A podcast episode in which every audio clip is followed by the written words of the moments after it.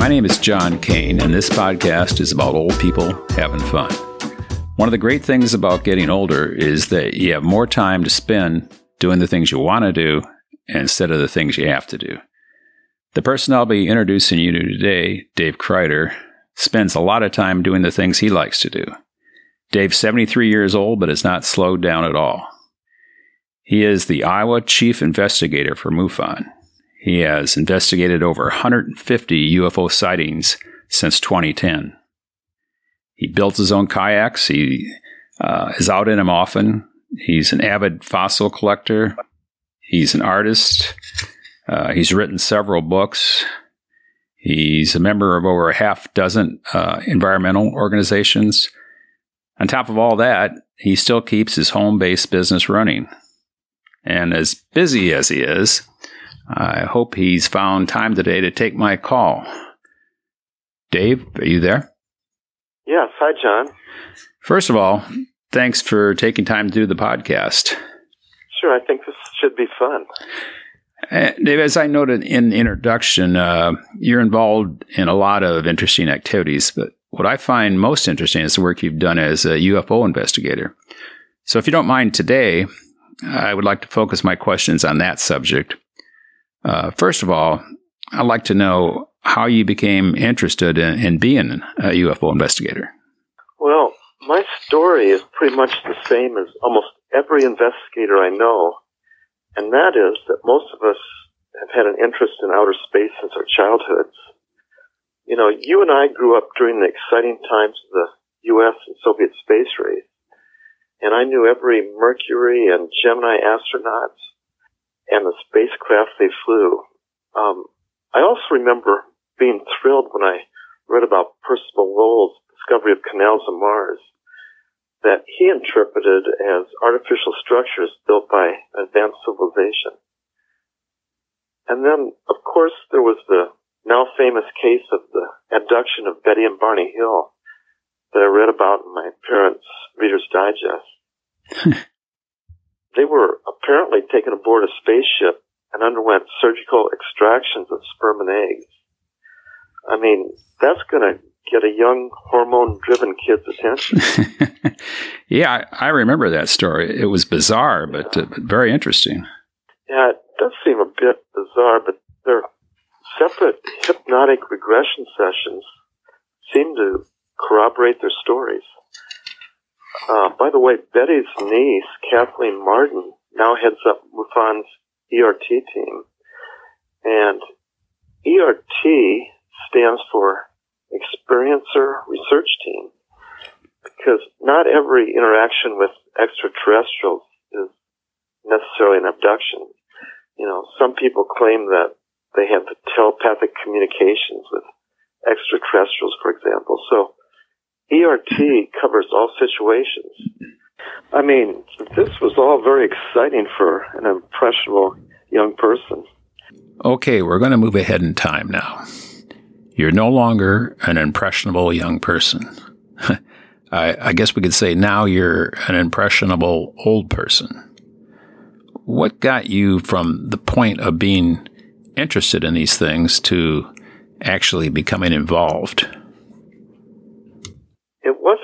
Until I was contemplating my retirement at the age of 61 that I started thinking about becoming a MUFON investigator. I'm not a joiner, and I would never join a club that would have me as a member. but the chance of becoming an investigator using scientific techniques was just too much to turn down. So I joined MUFON in 2009, and after a little over a year, I became an investigator. And in 2010, I got assigned my first case, which was filed by a witness in Dubuque, Iowa. And that case was a streaking meteor that was seen across five states. The pieces of that meteoroid found by school children and others fetched huge sums of money. Yeah, that's great. Uh, and from there, you went on to investigate 150 cases. Um, could you describe one or two of the more interesting cases that you investigated? Sure. Um, I'll tell you about two cases which are featured on my website, davekreiter.com, that you designed, John. Uh, if anyone's looking for a, a good web designer, John's your man. Thanks, Dave. the cases I'll tell you about happened in 2015. Each year, MUFON highlights the best case of the year. Uh, the first case I'll tell you about received a nomination for top 10 case. And the second case I'll talk about was selected as one of the six top cases of 2015. And it had, that's out of approximately 6,000 entries. Uh, the first case was filed by a witness in Britt, Iowa. and Britt's a, a small town of about 4,000 people located in north central Iowa near Crystal Lake. It's a railroad town and each year it hosts the National Hobo Convention where they crown the Hobo King and Queen. It also has a Hobo Museum on Main Street. And of course I had to visit that museum and was surprised that I knew one of the hobos who eventually became Hobo King. he he was probably a former PhD candidate from the university. I wouldn't doubt it. Um, yeah, um, my old upholstery shop was located by the old train depot in Iowa City, and he used to stop by to stash his gear. yeah. anyway, Britt Britt has an unusually high number of UFO sightings, but few reports are ever filed. Why is that? Um, I'm not completely sure, so I'll have to speculate. Um, first, this area is very conservative, and people are independent and not prone to bringing attention to themselves. So, and second, several people I talked to in Britt said that sightings are so common that folks just take them for granted. Anyway, a group of people in Britt were outdoors having a lunar eclipse viewing party. At around 9.30, just before the moon was in total eclipse, things began to happen. They noticed a triangular object appear in the southwest that was heading toward them, and it eventually passed overhead. As the object was approaching, they observed a second triangular object coming from a position slightly below and slightly south of the first triangle It began to ascend and move toward the first object, and their flight paths nearly intersected. The witnesses thought that the second triangle was targeting the first, and that they might actually collide. so, three of us investigators traveled to Britt and interviewed the first two witnesses who were close friends. Uh, after the interview, we contacted the third witness by phone and she corroborated the first two witnesses, you know, to a T. So this case was very interesting because it had three very credible, educated witnesses that observed up to 14 triangular objects over a period of four hours. Uh, the case was so compelling that two years later, two members of MUFON, a friend and I, we traveled to Crystal Lake, set up camp for two consecutive nights to observe the night sky. Uh, we didn't see anything, but I talked to a young woman who was camped out there and with five young children, and she related a story that was harrowing. Uh, she was a teacher that commuted to Cedar Rapids, and she said that when she was coming home to Britt one night, a bright light descended and followed her for 20 minutes to her home. And she said that she was really traumatized by that event. Wow, I, I don't blame her. That sounds scary. Um, yeah. Pretty interesting case. Uh, can you possibly uh, time to tell us about another case? Oh yeah. Um, another case that was interesting took place about 30 miles west of Iowa City in Marengo in June of 2015.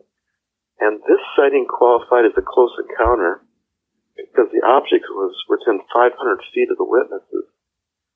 And MUFON considers any object within 500 feet a close encounter because it's possible to judge size and distance. Um, so the story goes, uh, man and woman, they were traveling from Williamsburg to Marengo one evening, and they noticed the object as they approached town. They stopped at a gas station on the highway to Marengo and observed a giant triangular object across the road. And this was one of those cases where they were able to, I should say, we were able to establish the distance the object, size, and degrees above the horizon with quite a bit of accuracy. And it turned out that that triangle was about one quarter the size of a football field. Wow. Now, you were doing this as a, an investigator for MUFON. Um, could you explain what MUFON is? Yeah, sure. Um, MUFON stands for the Mutual UFO Network. It's a volunteer organization that was established in 1969, and it's grown into the largest UFO investigative organization in the world. When the organization began, it was called the Midwest UFO Network, but it grew beyond the Midwest borders. Uh, they wanted to keep the same acronym, so they called it the Mutual UFO Network. So it's a big organization? Yeah. Fact, MUFON currently has around 4,000 members around 600 field investigators. It's represented in all 50 states and a couple of dozen countries. Um, they have a database of over 100,000 UFO reports. They have a monthly journal, a TV show that aired for a couple seasons on the History Channel called Hangar One. Has, also has an annual symposium. Huh. Uh, so it's been around then what over 50 years uh, yeah. that that's a long time for a volunteer organization to survive how has it managed to function that long well i think there are two main ingredients that allow mufon to survive this long its structure and the fact that it's an investigative organization cogs come and go but the structure remains since I've been a member, there have been four changes of the international director alone. The other thing that allows us to survive is that we investigate all cases. No other organization does this, to my knowledge. You know, organizations such as the National UFO Reporting Center, uh, most people know it as NUFORC. That's the uh, acronym. They simply catalog cases, whereas we determine if the sighting is a, a bird, a plane, or unidentified.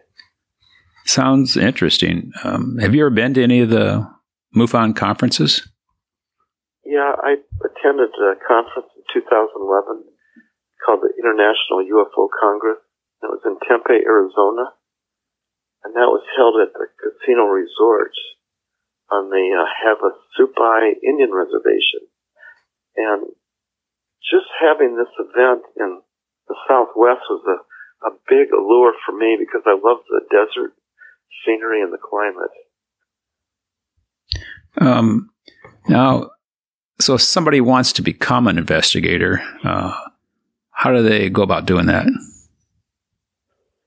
Well, first, they have to become a MUFON member. Uh, I'm not sure what the yearly membership is now because I'm a lifetime member, but I think it's around forty dollars. And after you become a member, you have to buy the MUFON manual, costing about $150. You have to study the manual and then take the online open book test. But just because you pass the test, you aren't automatically an investigator. Uh, you have to first be interviewed by the state director or chief investigator. Uh, they make a determination then as to whether or not you're, you're qualified they look to see, for example, if you have a criminal record or anything else that might disqualify you. And after all that, you're still required to satisfactorily complete five investigations with another certified investigator. So it could be a year long process to become certified. And we just recently certified a new investigator in Cedar Rapids. I should mention here that uh, if someone does join MUFON, they will have the added benefit of getting to listen to you since you're a regular presenter at their meetings. yeah, I'm not so sure that's a benefit. uh, oh, I think I'm sure it is actually. But anyway, so, so how does it work? If someone wants uh, or to report something, they they see something they think might be a UFO. How do they go about doing that? Well, if someone wants to report a sighting and they haven't heard of MUFON, uh, they'll probably go online, uh, search, uh, you know, they might type in something like report a UFO, and that will take them to a couple of UFO organizations, including MUFON. And once they get to MUFON, the MUFON webpage, they will then be asked to fill out an online form uh, and include their names, contact information, and a short description of the event. It then goes to the national headquarters, and then from there it's sent to the state director or chief investigators. Um, all the cases that get sent to Iowa uh, directed to me, and I parcel them out to the field investigators dependent on the location of the event. Of course, I can assign the case to myself or put myself down as a secondary investigator on any case. Huh. I see now. Um, okay, now we have a report. Uh, what happens next? Um, it depends on the classification of the case. Uh, MUFON uses the, it's called the Vallée classification system, developed by Jacques Vallée back in the 1950s, I believe, and the group classifications go from a simple flyby or lights in the sky all the way to close encounters. Um, if we get a high profile category three case where there might be physical evidence such as a landing or a crop circle or a direct encounter with an entity, that will probably involve the STAR team uh, STAR team. That's that's our quick response team. Yeah. Have you ever had a report of a, a landing?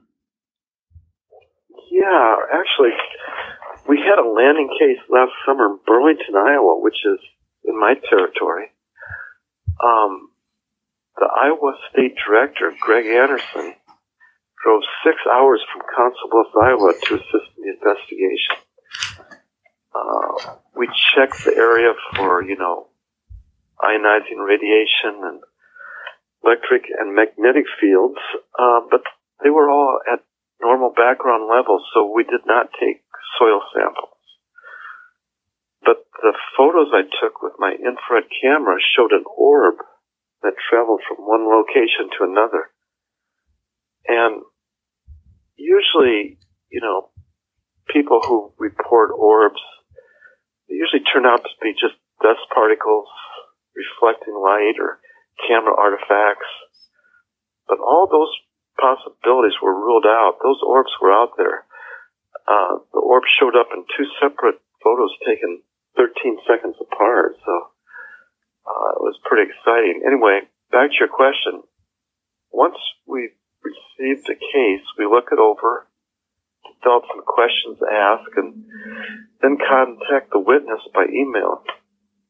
If they respond, we try to set up a phone call or uh, a face-to-face interview. Um, we do our investigation, give them a classification such as UAV. Uh, we used to call them U- UFOs, you know, but that comes with too much baggage. So we use the uh, classification of UAV, and that stands for unidentified aerial vehicle. Or we can give it an IFO, it means identified object, or, or a hoax.